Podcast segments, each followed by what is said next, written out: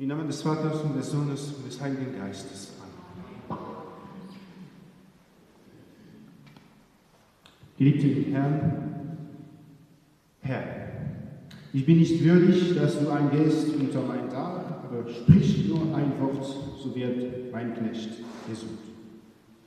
Diese heiligen Worte kommen Ihnen bekannt vor. Sie wurden in der Tat übernommen und leicht verändert, um allen Christen, allen Christen, Priestern und Gläubigen als letztes Gebet zur Vorbereitung auf den Empfang der heiligen Kommunion zu dienen.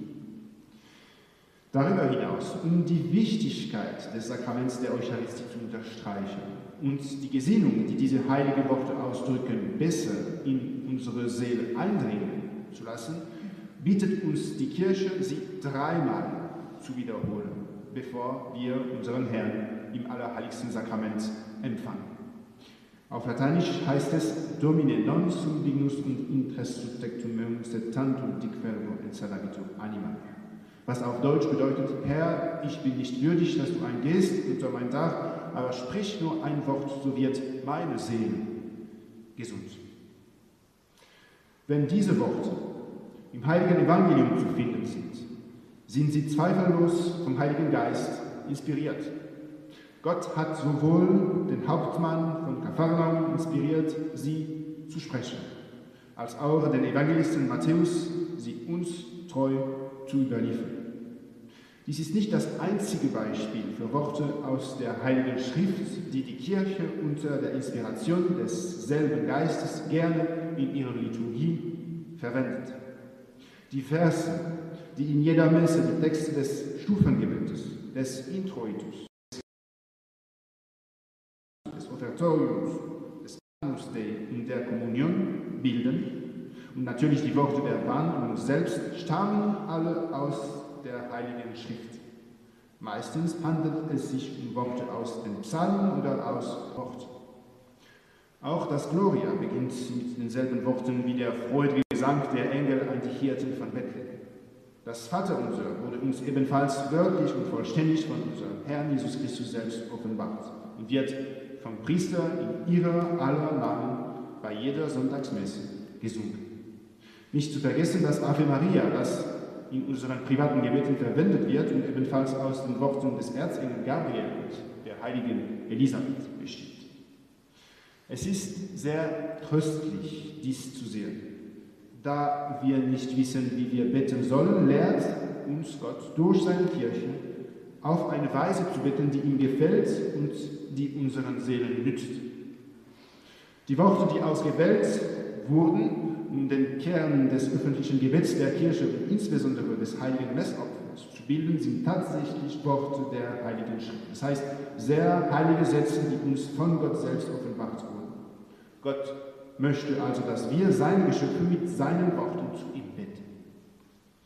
Aber bitte beachten Sie, damit unsere Gebete Gott gefallen und zur Bekehrung und Heiligung unserer Seele beitragen, erwartet Gott von uns nicht eine zerstreute und oberflächliche Wiederholung seiner Worte, sondern er möchte, dass sie Ausdruck eines Aktes des Glaubens und der Liebe sind, der aus unserem Herzen entspringt. Bevor wir sie aussprechen oder singen, müssen die heiligen Worte der Heiligen Schrift, die in der Liturgie verwendet werden, durch unser Herz gehen. Und in unserem Herzen müssen sie wie von dem Glauben, der Hoffnung und der Liebe durchdrungen Gnade Gottes leben. Es sind die übernatürlichen und göttlichen Tugenden, die die Heiligkeit einer Seele ausmachen. Und es sind diese Tugenden, die Gott in unseren Seelen aufleuchten sehen will, wenn wir uns an ihn wenden. Jesus Christus sieht und lobt. Die Tugenden, die in unseren Gebeten zum Ausdruck kommen, sind für die Augen der Menschen, der, der Menschen unsichtbar. Gott durchforscht Herzen und Nieren und er weiß genau, mit welcher wahren Absicht wir zu ihm beten. Die heiligste Eucharistie, auf deren Empfang wir uns vorbereiten, ist das vollkommenste Sakrament, weil es nicht nur die Gnade, sondern auch den Urheber der Gnade, Gott selbst enthält. Daher sollten wir Gott eine gute Gesinnung zeigen, bevor wir uns dem heiligen Tisch nähern. Das Gebet, Herr, ich bin nicht würdig, soll tatsächlich die tiefe Gesinnung ausdrücken, die Gott in unseren Herzen sehen möchte, wenn wir uns dem Empfang des Sakraments der Eucharistie nähern. Das heißt, sowohl unseren Glauben an die Realpräsenz, unsere Demut in der Gegenwart Gottes, ein brennendes Verlangen nach der Kommunion, eine große Liebe zur Eucharistie und unser Vertrauen in die Allmacht seiner Gnade, die in diesem Sakrament wirkt. Dieses Gebet, Herr, ich bin nicht würdig, hilft uns, unsere Seelen in den letzten Augenblicken vor dem Empfang dieses erhabenen Sakraments gut vorzubereiten.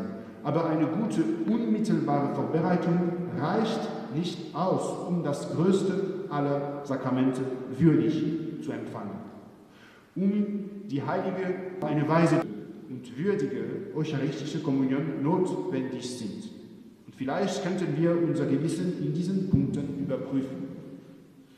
Erstens, im Gnadenstand befinden. Das heißt, man muss ein reines Gewissen von Tugenden haben, die noch nicht durch ein sakramentale Beichte vergeben wurden.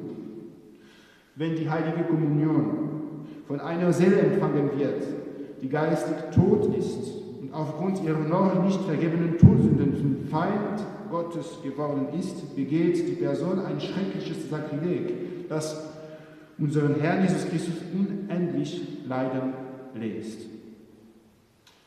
Zweitens muss man sich im Voraus überlegen, was man tut wird und wenn man empfangen wird, wenn man zur Messe geht.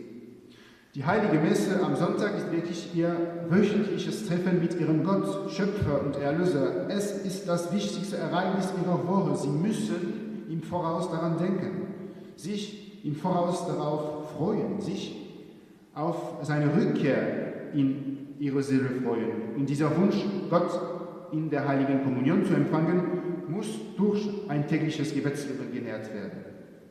Wir sind in der Lage, uns auf jeden Termin in unserem gesellschaftlichen Leben gut vorzubereiten. Also sollten wir uns im Empfang der heiligen Eucharistie nachlässig und zerstreut zu sein.